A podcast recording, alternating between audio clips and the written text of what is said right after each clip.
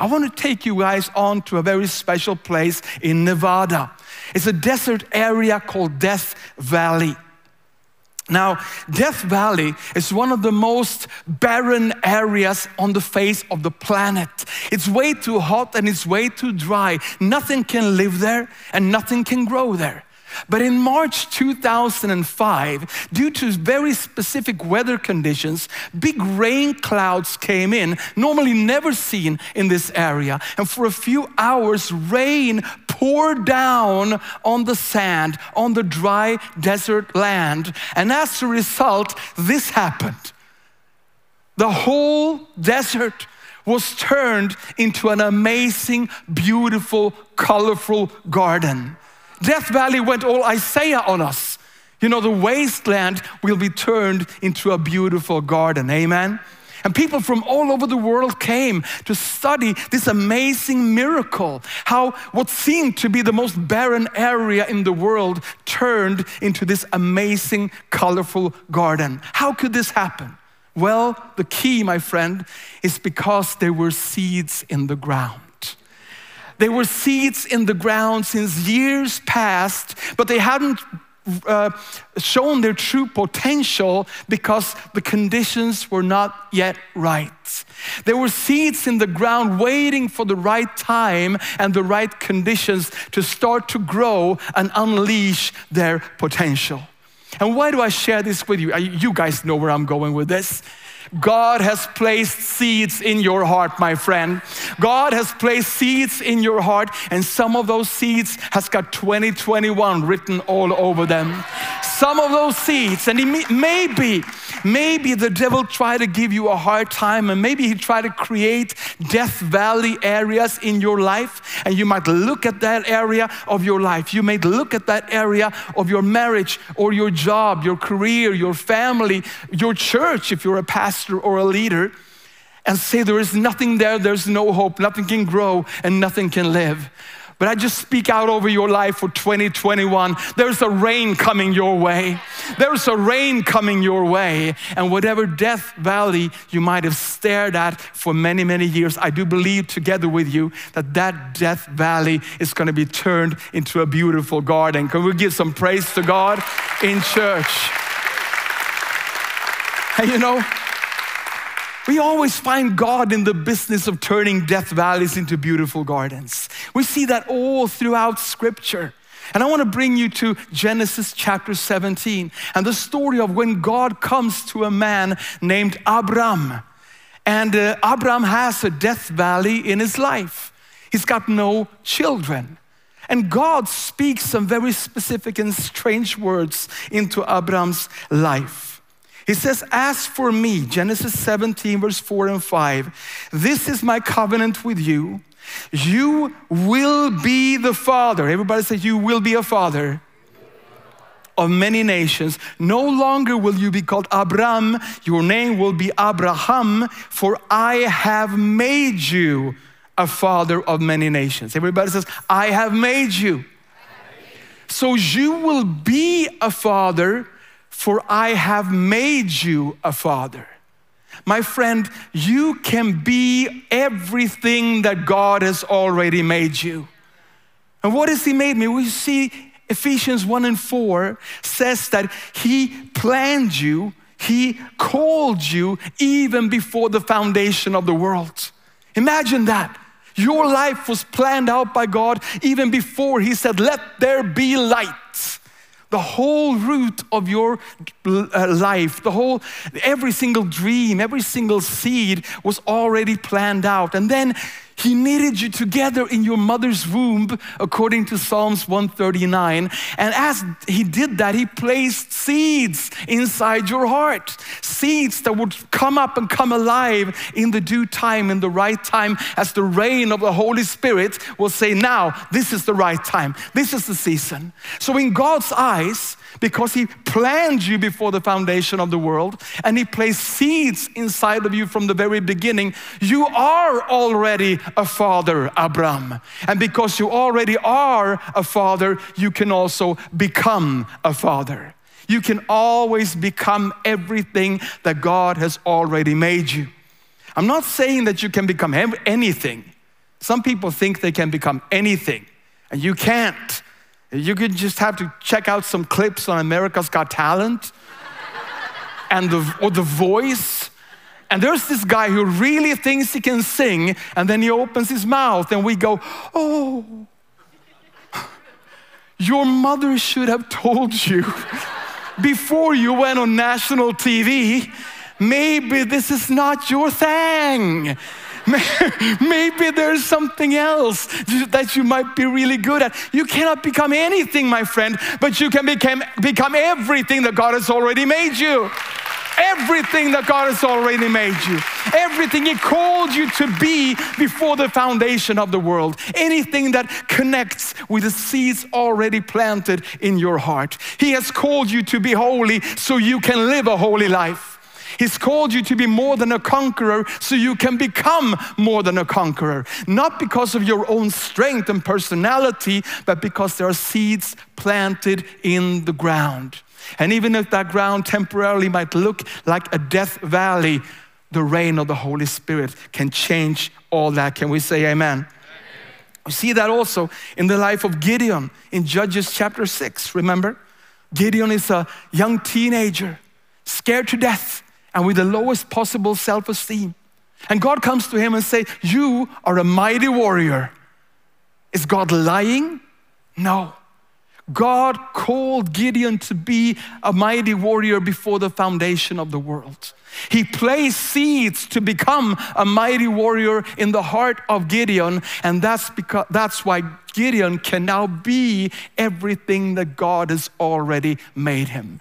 You can be a father, for I've made you a father. You can be a mighty warrior, for I have made you a mighty warrior. Amen. So if God called you before the foundation of the world, and if God has already placed seeds in the ground, though they might be in a death valley right now, and if God is also the God sending the rain, then what is our part in the equation? What are we supposed to do? I'm going to tell you. We need to make sure that our heart is good ground. Our heart is good ground. My friend, the word heart the Hebrew and Greek words for the human heart is the second most used word in the Bible, second only to the name of the Lord. That tells us something. It tells us how important it is that we guard our hearts, that we purify our hearts, that we keep our hearts clean. Amen. Not only because God just wants us to, but because our heart is the breeding ground for the seeds of God's plans for our future. And if we keep our hearts pure, if we keep our hearts clean, then there's no death valley in the world that can keep God's seeds from growing up in its due time. Amen? I want to share with you today two um, attitudes of the heart that is needed in order for God's seeds to grow. Amen? So, the first attitude that the Bible speaks repeatedly about that is absolutely vital and important and necessary for God's seeds to grow is a humble heart. God's seeds will only grow in a humble heart. And every time there is a list in the Bible of stuff that God hates, pride will be right there at the top. Why? Because pride aborts the seeds in your heart.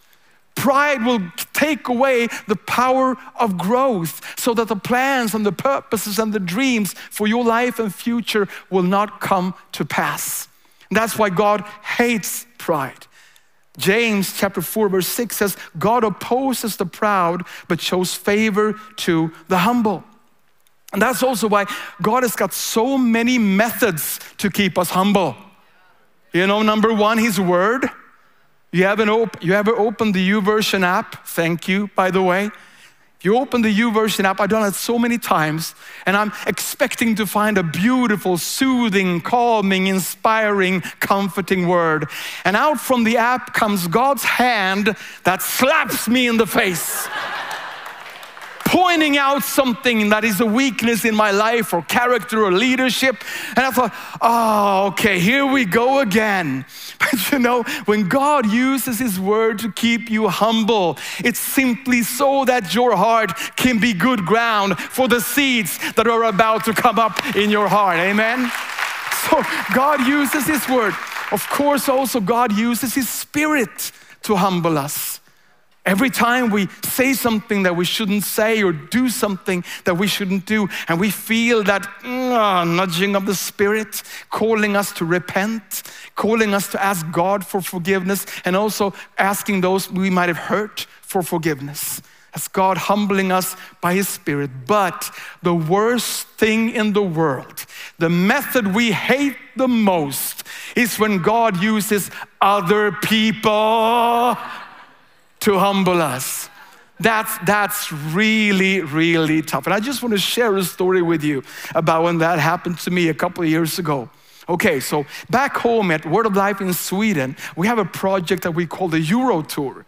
Every other year, our young people, our teenagers, they work for about six months to put together an evangelistic outreach concert production as a mixture of music and dance and spoken word and drama and multimedia. And they work really hard for that. And then we take that on out in Europe about 150 to 200 teenagers go on tour in, and, and together with, with uh, churches in European capitals, we put on big outdoor concert events to reach out with the gospel. And so far, we've been in 18 European nations collaborating with churches all over the place. And we've seen hundreds and hundreds and hundreds of people being saved and accepting Christ in their heart as a result. So, a couple of years back, I was sitting in my office. I had the, the schedule for the Euro tour. It was pretty much planned out for the upcoming summer. All of a sudden, there was a knock on my door, and in comes a 14 year old girl from our youth ministry. She is fired up. And she says, Pastor Joachim, I'm too old to even do the gestures anymore. She says, Pastor Joachim, I got this great idea. As we go on the Euro tour this summer, let's make a big fat Jesus concert at Disneyland Paris. And I smiled at her, this kind of smile. and I thought, said to her, What interesting idea. I thought in my, in my mind, craziest idea ever. She's 14, she doesn't know what she's talking about. Of course, Disneyland would never allow a, you know, sold out evangelistic Jesus event anywhere in their, uh, in their amusement park. So I said, okay, thanks, interesting, now leave. and, and so, so, okay, thanks for listening, Pastor. And she left. And honest to God, when she shut the door, her idea was already halfway down my mental waste paper basket. And the Holy Spirit spoke to me. And He said, Joachim, when did you become so proud to not even consider if an idea is from me simply because the messenger is 14 years old? And I repented. And I got that idea up and I looked at it and said, What in the world do I do with this one? I said, The only thing I can do really is to call Disneyland Paris. And I so did not want to call Disneyland Paris because I didn't want to lose face. I didn't want to act like a complete idiot. But you see, that's the definition of pride when you're so concerned about your own self image that you elevate that concern above your obedience to whatever the Spirit of God is telling you to do right now. So I called Disneyland Paris and I hated every second of the call. Hello, I'm a pastor from Sweden. Could we please come to your amusement park and make a big evangelistic outreach because we love Jesus and we want the world to hear the gospel? How about that? And they said, We never had that question asked before. Happy to be the first. we talked for a while. She really wanted to end the conversation. And then she said, finally, We'll call you back. And it was one of those, Yeah, we're totally gonna call you back. Not a chance. So, but I, at least I knew I've done anything I could do. So a week went by and they called us back. And they said, We, we checked out your video clips that you sent this is good stuff. So, even though we've never done anything like this, we're willing to give you a chance. We're gonna give you a 15 minute slot on the smallest stage of Disneyland, the Winnie the Pooh stage. Are you okay with that? We are so okay with the Winnie the Pooh. We love Winnie the Pooh. We, from the bottom of our hearts, Winnie the Pooh is the best. So that summer we came, and as the first Christian act ever performing at Disneyland, we did a 15 minute Jesus concert on the Winnie the Pooh stage. After that concert was done, the team, the Disneyland team said, We loved it. Next time you're welcome back, and we'll give you 30 minutes at the Buzz Lightyear stage. Come on, church. And that's like the middle stage at, at Disneyland. So we came back two years later. We did a 30 minute slot Jesus concert at the Buzz Lightyear stage. They loved it again. And then they said, you know, we're going to give you next time you come 45 minutes at the biggest stage in Disneyland. So we came back and we did a full concert at main stage, Disneyland Paris.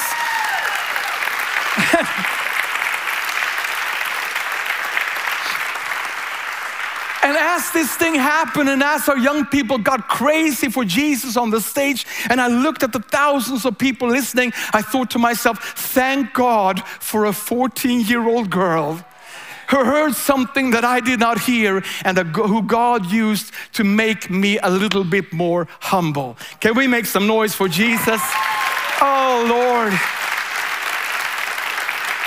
When God humbles you, my friend, through His Word, His Spirit, or through other people, it's because He's about to release a brand new dream that you couldn't even dream of. He's about to start the growth process of a seed that is up until now have been hiding inside your heart. Amen.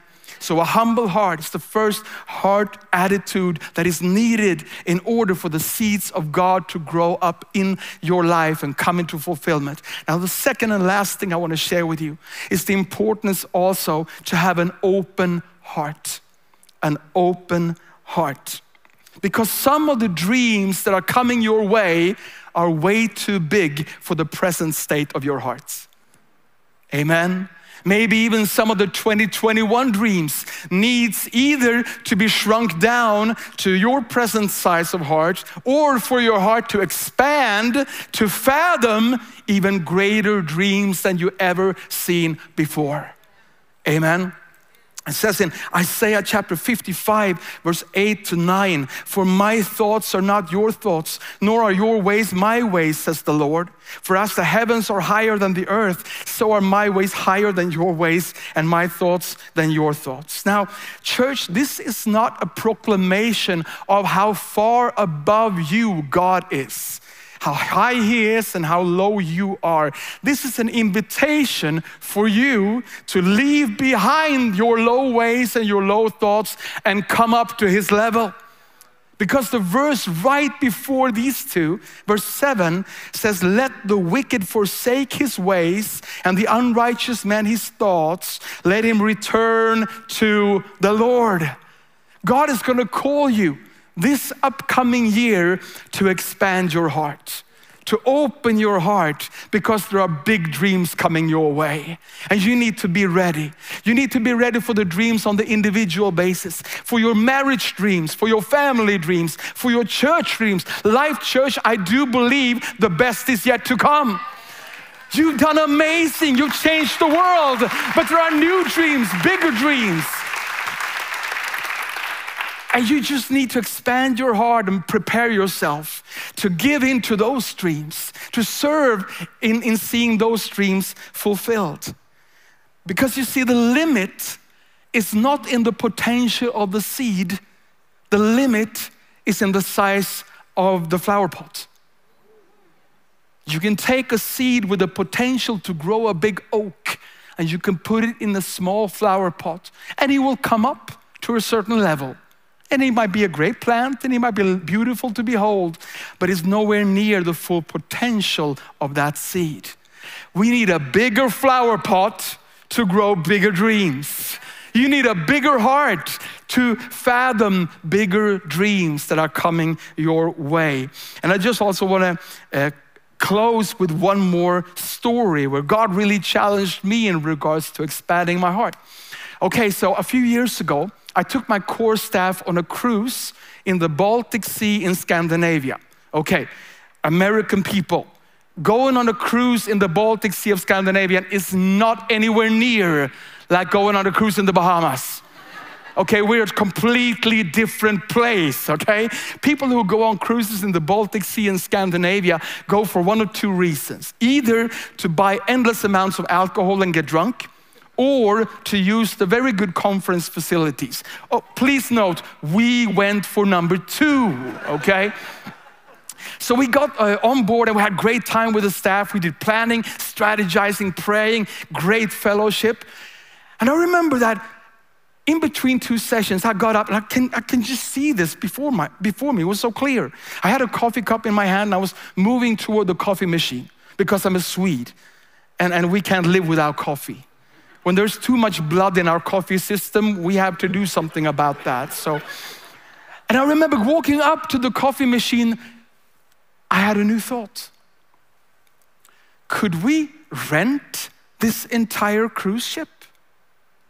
Could we bring on 2,000 on fire, Jesus loving teenagers and do a youth conference at sea? Immediately in my other ear, there was another whisper saying, It's impossible. It will cost millions. You can't afford it. It's never been done before. But then in my other ear again, a little voice said, Remember Disneyland. And I remembered Disneyland. And I shared this with my team, and we started praying, and we prayed, Lord, expand our hearts. If this is from you, even though the dream is crazy big and seem completely uh, unreachable and is something that no one has ever done before, give us the faith to believe for the impossible. Because God has not called us to build a natural church, but a supernatural church. And we can't do that by our own faith. We need His faith in our hearts. Amen. So um, I called a cruise ship company. I'm getting quite used to these calls now, these humbling calls. I said, Hello, I'm a pastor from Sweden. We'd like to know if we could rent your, your biggest ship and do a big fat youth conference at sea. And he said, We never had that question asked before. I said, Happy to be the first. And, and we talked about it and said it's not going to be really possible. It's going to be incredibly expensive. And I said, oh, by the way, this is a Christian youth conference, so no alcohol can be served at all on board. And I said, you are crazy. Our, our take-in for alcohol is $1 million per day. Imagine the amount of money we would lose. Well, say, sorry, that's the condition. He said, we will call you back. And we hung up and we, we started praying and believing God for greater things. What we did not know was that the CEO of the big cruise ship company at that time, since a few months back, had had a real problem with his conscience because he realized that I made my fortune from pouring alcohol into people and destroying so many people's lives and so many marriages. All of a sudden, he heard that there's this Christian group who wants to rent a boat to do a non alcoholic youth conference in the name of Jesus, he called the board together and he said, We need to do this for the sake of our own hearts. He was not a Christian or anything, but the Holy Spirit was upon this whole process. So, what they did was they took the full cost for us to rent this cruise ship, they cut it down by 80%, and all of a sudden, it came within reach. So we rented the biggest cruise ship in Scandinavia.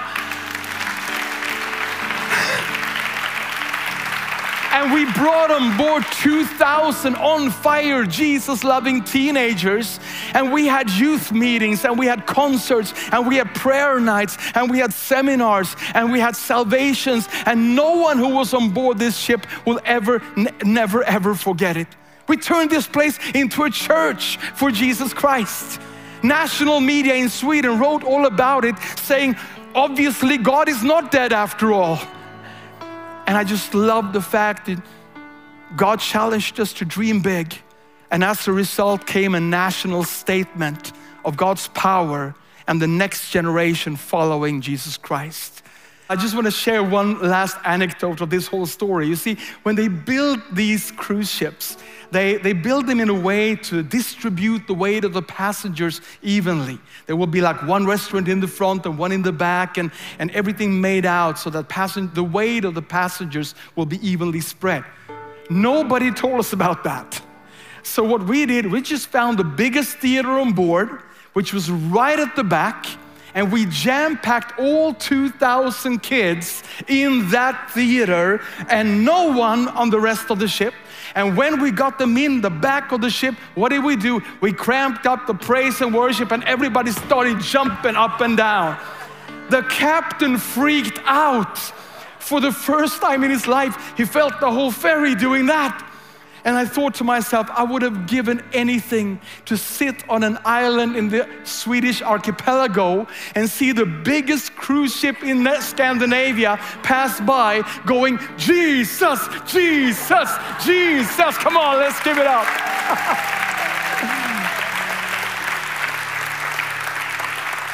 And I'm just praying now that God will be able to break this message down to the exact place where you are as an individual, as a marriage, as a family, your church, if you're a pastor or a leader, God has got seeds in the ground and the rain is coming your way. Let us walk into 2021 with humble hearts, but also open hearts and full of expectancy for every single miracle we're about to see and every single mighty work of God that we are about to experience. Let me just pray God's blessing over you. Father, I thank you in Jesus' name for every single one in all the physical locations, everyone watching online, Father. And I thank you that you have great plans. You have called every single one from before the foundation of the world. You have placed seeds in their hearts, knitting them together in their mother's womb, and now they can be everything you've already made them. So, Father, I pray in Jesus' name as we now enter 2021 that we will enter with humble hearts, that our pride will not stand in the way of your work of the Spirit in and through our lives. And we pray, Father, that our hearts will be able to expand to fathom all the great and beautiful and wonderful dreams that you have in store for this upcoming year. I speak blessing over every single one within the reach of my voice. I pray blessing over Life Church, Father, as they go into this new year. I thank you for expansion and breakthroughs and miracles. This we pray in Jesus' mighty name. Amen.